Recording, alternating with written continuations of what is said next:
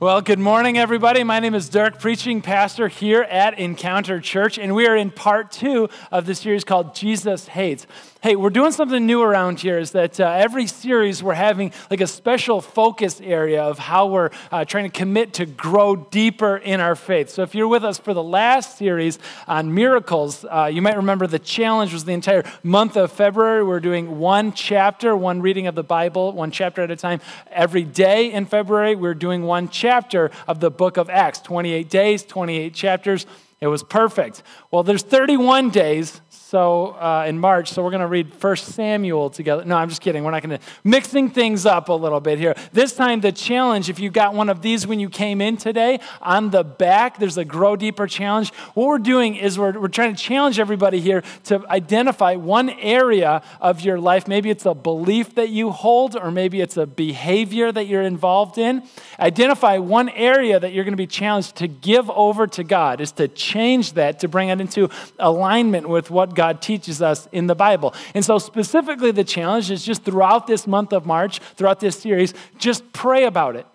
Just ask God, hey, what's one behavior or one belief that I hold, God, that maybe you wouldn't want me to? Or what's one behavior, one thing that I need to change to come on into alignment more with you? And so that's what we're doing throughout this Jesus Hates series is to try to practice truth, our value around here, and bring our beliefs and our behaviors more in line with what God teaches us. Uh, part one of this series was about how Jesus hates injustice. And we heard the story uh, of Jesus turning over the tables in the temple last week when we found out that Jesus isn't only a meek and mild, gentle uh, Jesus, but he is also a passionate one. He also gets angry about some things. And today we continue that on and we hear about how Jesus hates empty, hollow, vapid, void religion. I want to share a story uh, to start us off with. Um, it's kind of embarrassing, mostly for me, but also uh, for somebody else in my family. Uh, so I thought that'd be a perfect story to share with you all.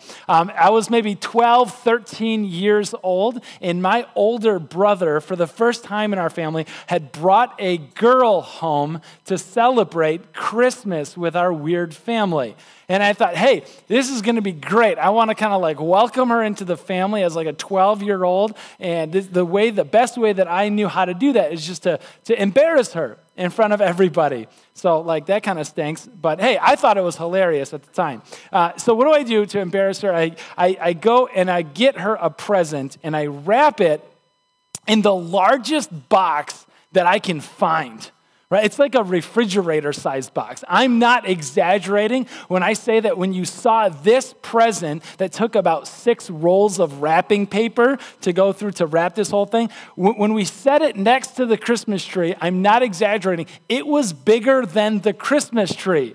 So when she turns around in the corner and she sees this giant present with her name on it, she's like, What am I getting myself into? What did this kid give me, right? And so it gets better. Because on the inside of that giant present with her name on it, I wrapped up a half dozen other smaller presents. And I'm so clever, and I think I'm so funny, and I'm just laughing uproariously over in the corner. Meanwhile, she's like, oh my goodness. She opens up the big present and, and nothing in there. And so there, she sees there's hidden inside a half dozen other presents. So, so she reaches those out and she starts opening up those. And on the inside of those, no, it's not more presents. I know you're thinking it, but it trick, tricked you, tricked her. And, and on the inside of those, I said, I wrote a simple note and I said, Nope, not this one, try again. All right? So she opens up the next one, and then that same note, and the next one, same note. And she just like this continues on 10, 12, 15 minutes of all of us just watching her open empty boxes, and I'm the only one laughing in the corner. And after she gets done opening the very last present, I'm just like, I'm having, I've had so much fun with this whole thing. And I didn't care that I was the only one laughing. And I finally just hand her a gift card and say, Here. Every box was empty that she opened. There wasn't anything in any of those. Again, I think that it's hilarious. She, her, not so much. And so I just want to say, my brother, after this whole thing, thanks so much. Uh, he ends up marrying her. And so, like, Jenny, if you're watching or if you're listening, like, I'm sorry. And also, welcome to the weird family that we have. Um, I know it's like embarrassing. Nobody wants to open an empty box. especially if it's a present that we're, we're expecting something great and you open it up and there's like literally there's nothing inside or maybe it's a note that just tells you that there's nothing inside nobody wants to open up a gift like that a promise like that and so what we're doing today is taking a look how sometimes we offer gifts to god that are like that empty present that sometimes it's possible that the songs that we sing maybe even the messages that we give or hear maybe even the lives that we live are like that empty, hollow, vapid present. And I think that Jesus hates it. Let's go to uh, Matthew chapter 15. Let me show you what I'm talking about. Matthew chapter 15, it starts off in the story like this. Is that Matthew 15, verse 1 says that uh, then some Pharisees and teachers of the law came to Jesus from Jerusalem and asked, Why do your disciples break the tradition of the elders. Uh, they, they don't wash their hands before they eat. And you're like, that's probably unsanitary. They should really wash their hands. It goes far deeper than that, right? Your kids or my kids approach the dinner table with the gooey, sticky hands, and we're like, no, go back. You're not sitting at my table with that. Wash your hands and then come around. For them, it was something so much more.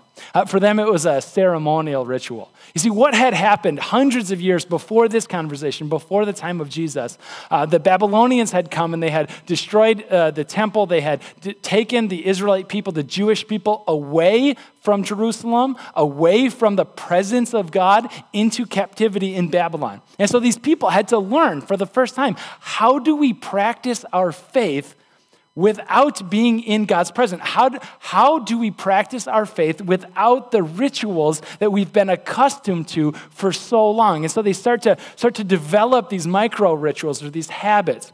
One of them was that they remembered that when we went into they went into the presence of God, they would have a habit or ritual of washing.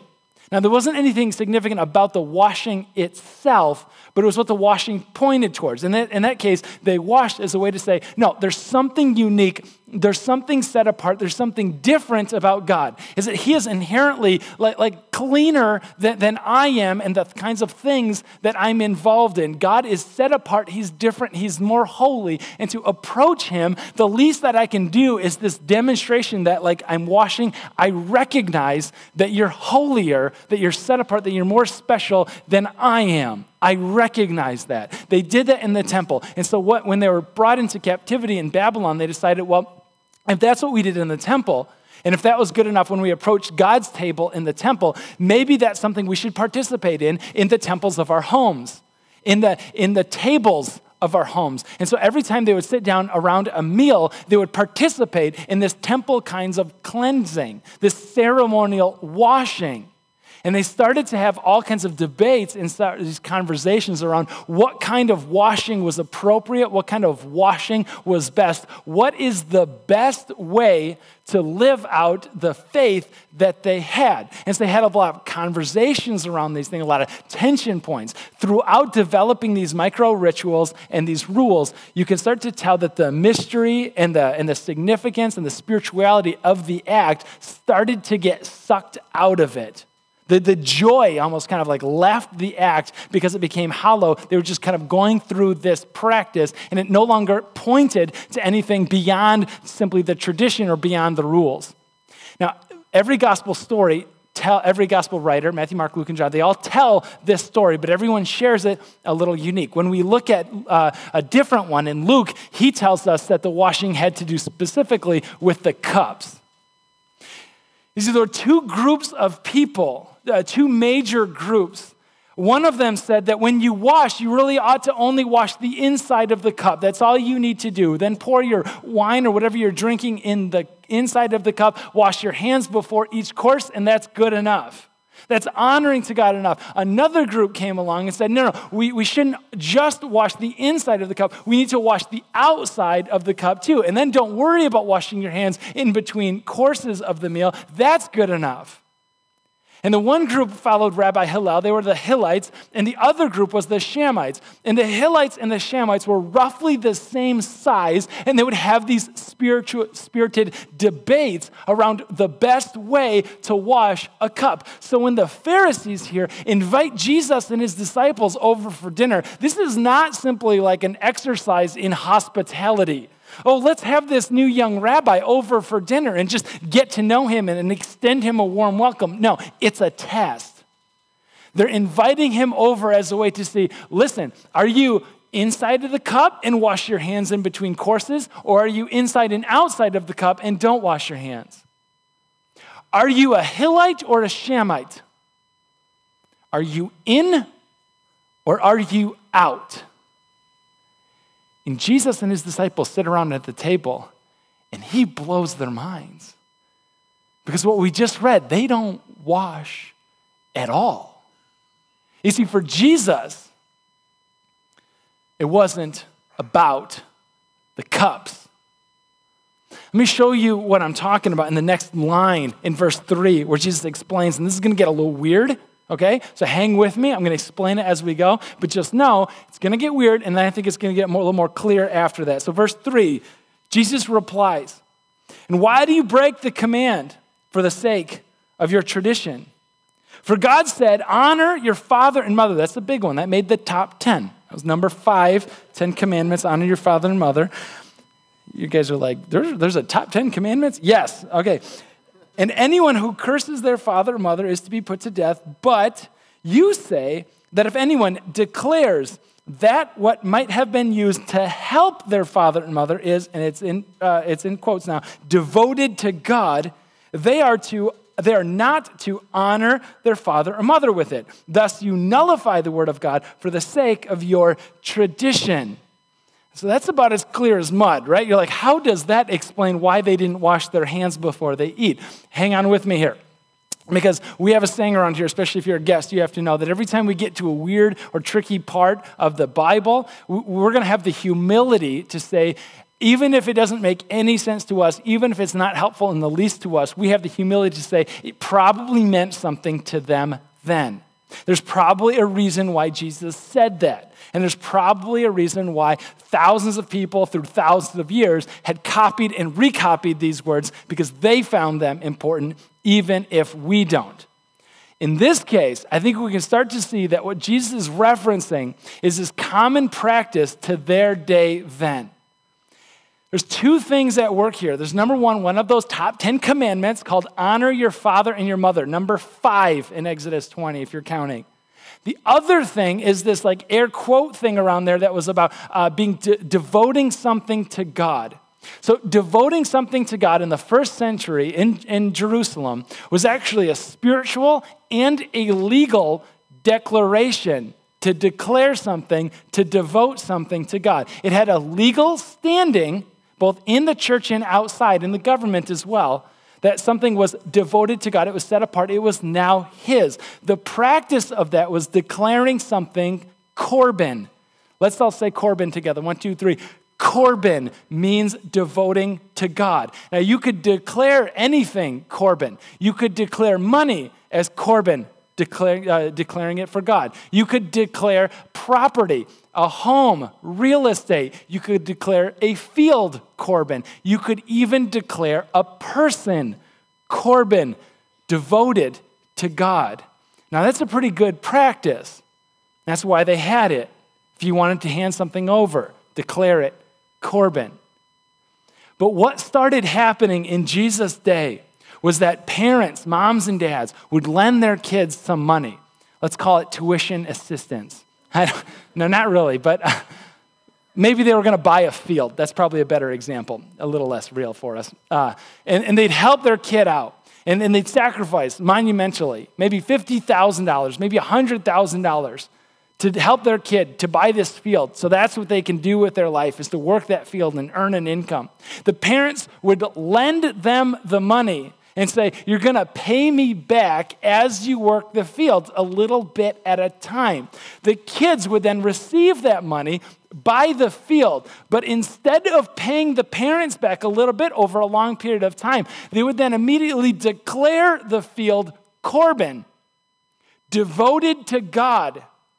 And they would say, Mom and Dad, I would love to pay you back for the loan that you gave, but I actually don't have any assets to my name. I'm just a manager or a steward of this field. If I could, you got to believe me that I would. And so, what started to happen in Jesus' day was that these kids, eh, or anybody, anybody who owed anybody else any money, would just start declaring their things as Corban. Some of it would maybe go over to the temple treasury, but not everything. They would declare their boats as Corban, but don't worry, I'll manage it. I'll make sure to wash it and take it out on the weekends. They would declare their homes, their fields, everything they had as Corban, and they would maintain stewardship of it, management of it, but it also meant that they would never have to repay anybody for the loans that they were given. And Jesus is looking at these things, and he uses the father and mother thing, I think, because it's just a really good example. And he's going, come on, like, wait a second. This is what you're saying. You're saying that your mom and dad, fifth commandment, gifted you or loaned you some money, and you said you were going to pay them back, but instead of paying them back, you put my name on it? You slapped God's name on this thing and said, oh no, it's devoted to God. It's Corban. I can't pay you back. You're ripping people off in the name of God. And you think I'm okay with that? Jesus here is going, I'm not. It's disgusting. It's vile. You don't get to do that in my name. Knock it off. For Jesus, this conversation is not about the cups, it's about the life that they lived.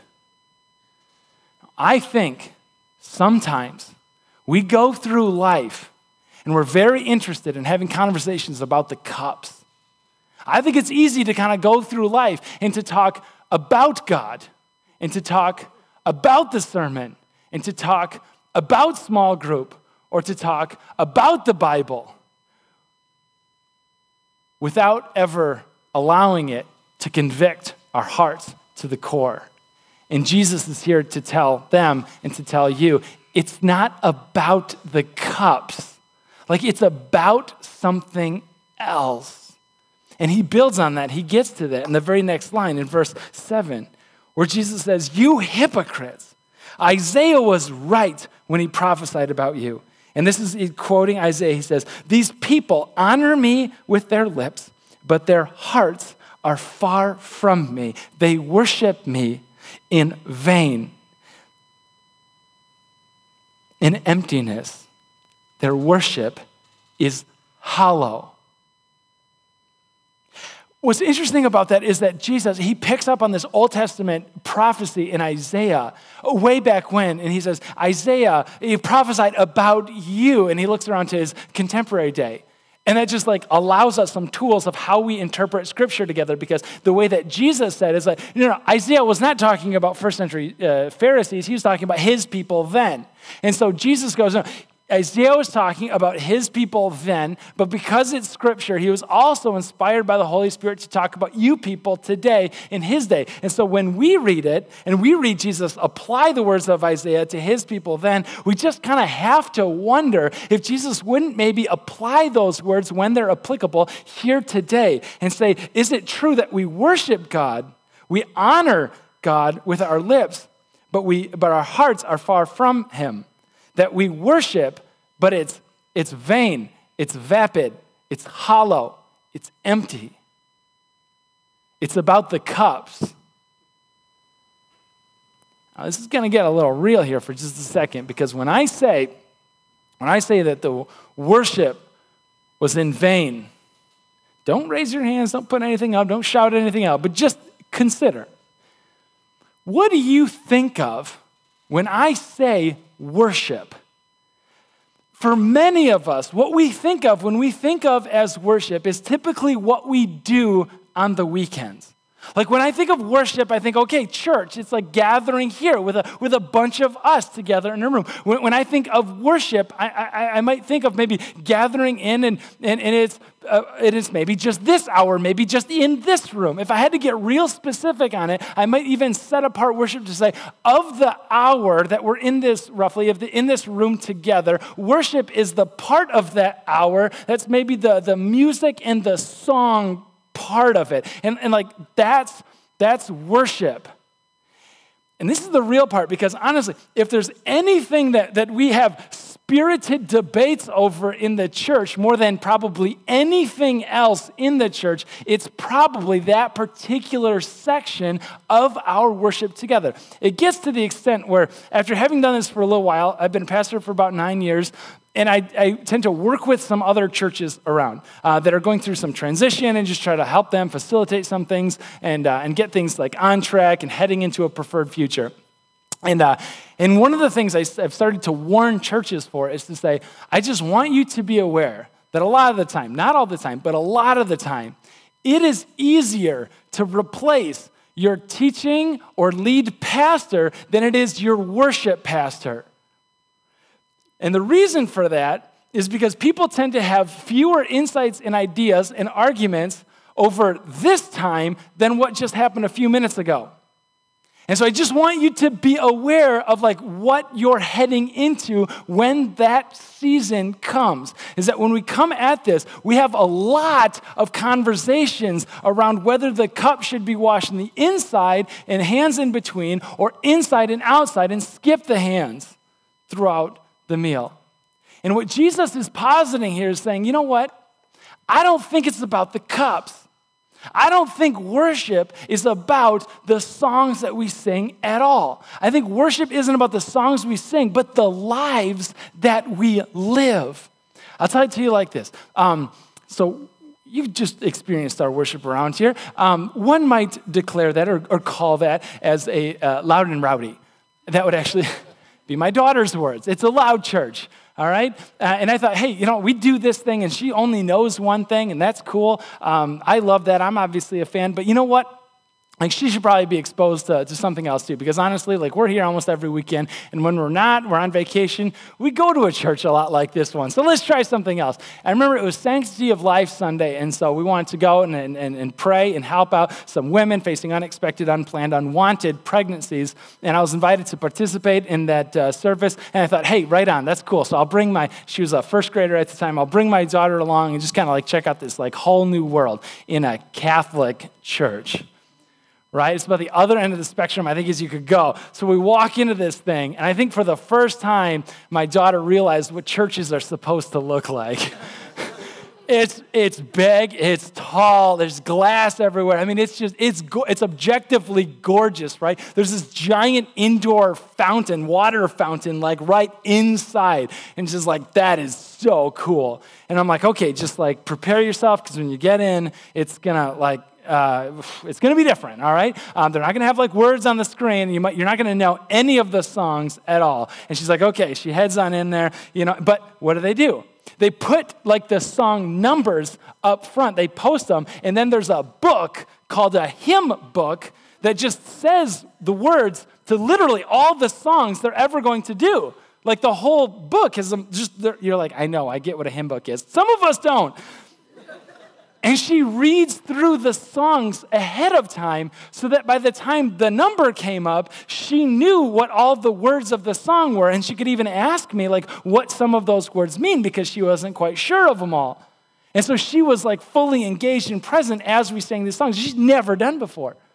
And she's like, this is fantastic. This is great. In fact, the only thing that she couldn't quite get past was that they had a choir who did a phenomenal job, but like she wasn't allowed to sing. She had to just listen. And she's like, I'd rather sing than just be sung to. And I'm like, I get you, Lil. I get you. That's understandable. But that's it. She's, we're on the way home from that experience. And she's like, Dad, and it's like the voice, right, where she's to tell me this great declaration or this like understanding that she has, not realizing that I actually have a master's in divinity and like did this thing for a while. But she's like, Dad, let me tell you about church. Continue. there are loud churches and there are quiet churches. Our church is a loud church, and this one was a quiet church. And that's all. And I thought, how beautiful is that? Because when it comes to the worship of our God, the difference that she had identified was sometimes there's a loud church and sometimes there's a quiet church. And that and the Reformation is the only thing that separates us from the Catholic Church. no, but it's all in the name of Jesus. And I thought, how beautiful is that cool thing to be able to say, different, ta- different styles, different songs, different ways for all the same God. And to take that just one small step further is just how cool would it be if you could just imagine that God created so many different kinds of people and it's possible that our worship isn't done, that, that we're not done figuring out how to worship until we create styles, genres, ways of doing worship in here that matches the diversity of people that God created out there. And I think it's such a cool picture about how everybody is working together for the glory of God in their own local context. But this is totally beside deviation from the point that I'm trying to make here earlier. Is that we come, we come into worship and we think about it as the songs that we sing.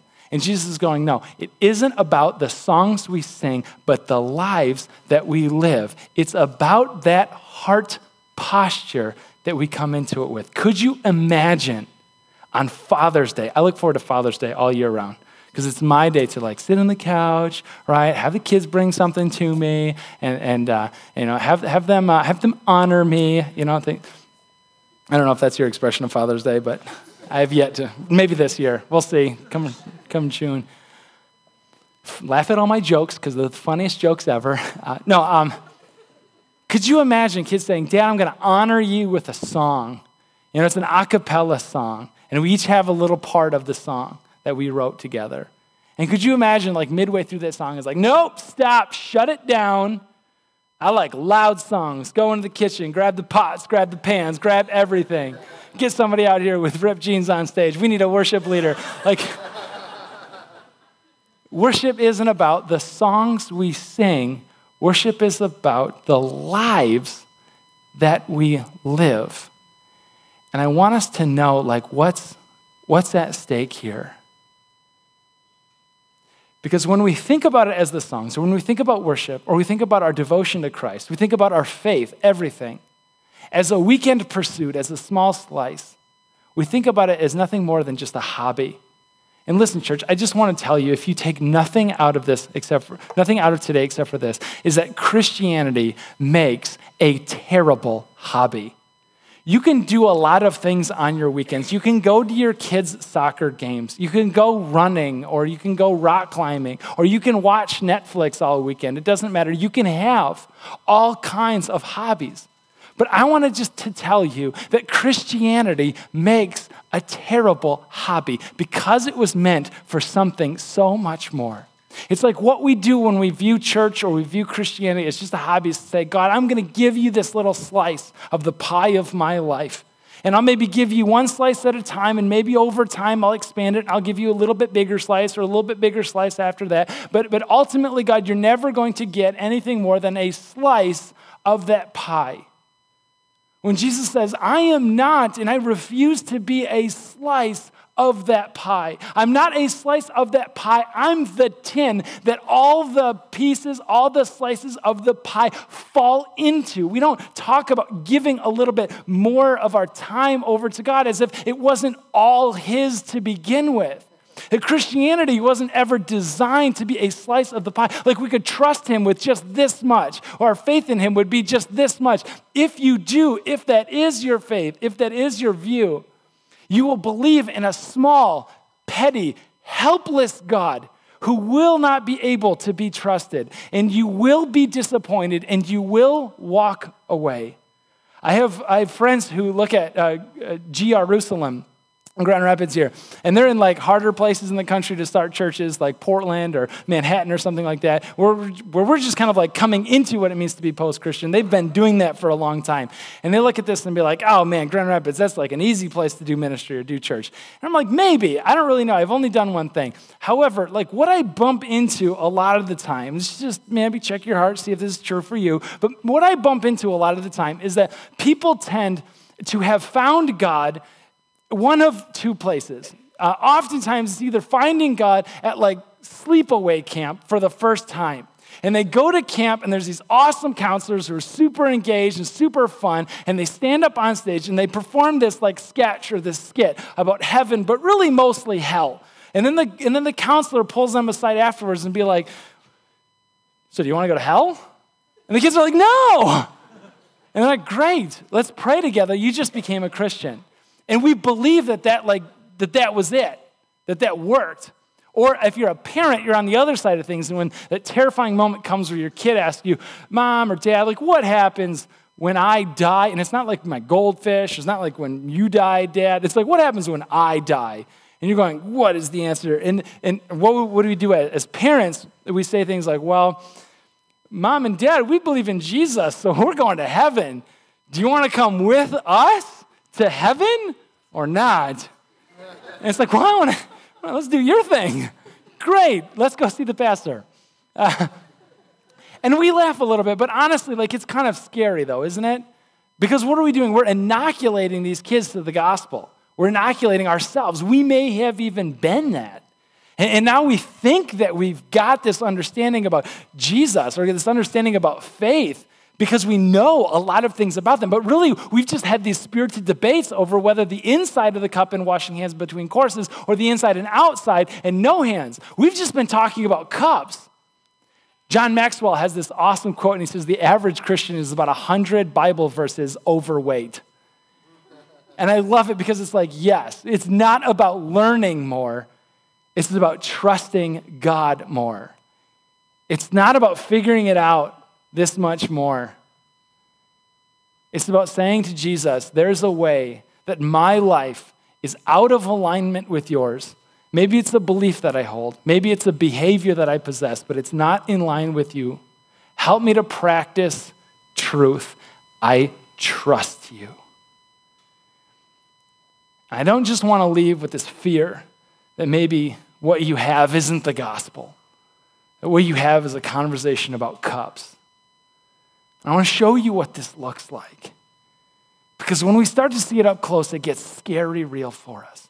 Because this one guy, Paul, wrote a church, wrote a letter to the church in Rome, and he said, Brothers and sisters, this is your, this is your sacrifice. Present yourselves, your bodies, as a living sacrifice. You know what it means to bring an animal to the temple, to kill it, and to burn it all up till there's nothing left. That's a sacrifice. But you, you're different. You're alive, but no less devoted than the animal was on the altar. Whoa. Present yourselves as a living sacrifice, holy and pleasing to God. This, he says, this is your act of worship. Not about the songs you sing or the conversations of cups that you have.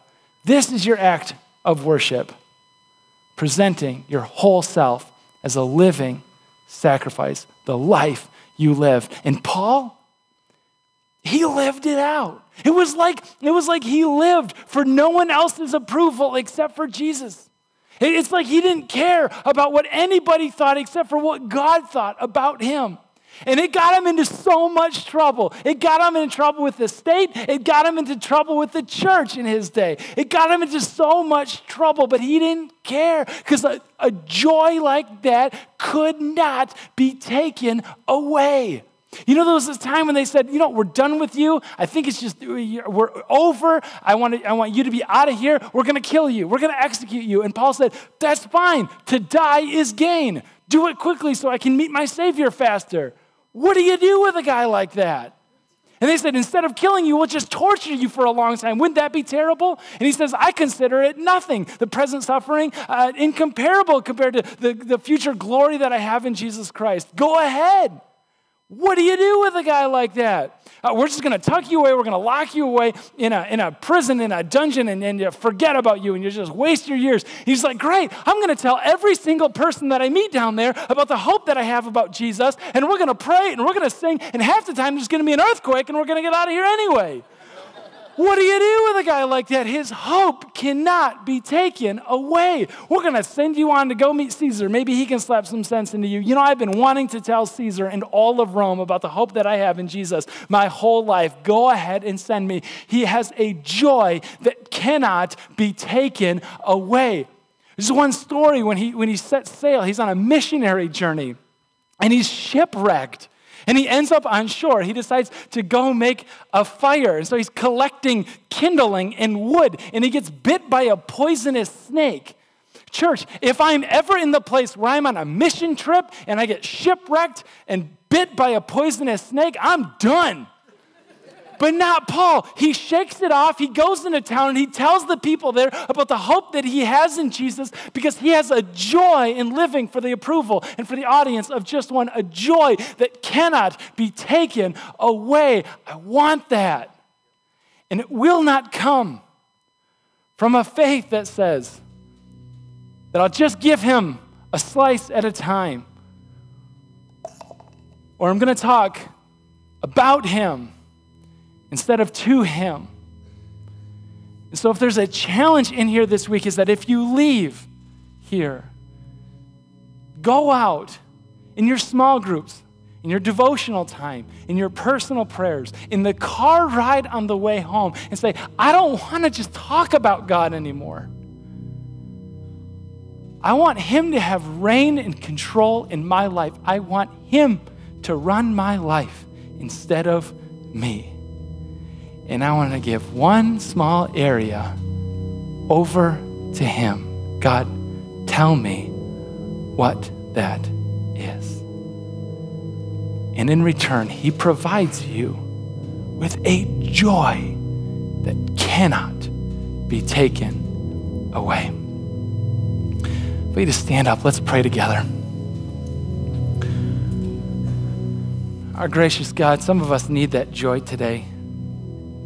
Some of us need to hear that there's something more to all of this, something more than not, not just church, or something more, not just to a Bible study or a small group or work or family, but there's something more to life.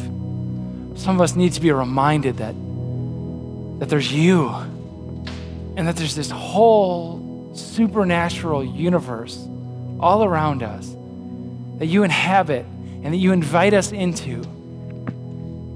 Some of us need to be reminded that just, just outside the reach of our own grasp, there's joy.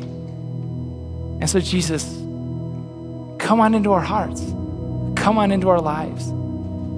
Help us reach out, do it for us. God, some of us are going to give our lives to so many different things to work, to hobbies, to weekend pursuits. God, in all grace, may church, may Christianity not be a weekend pursuit.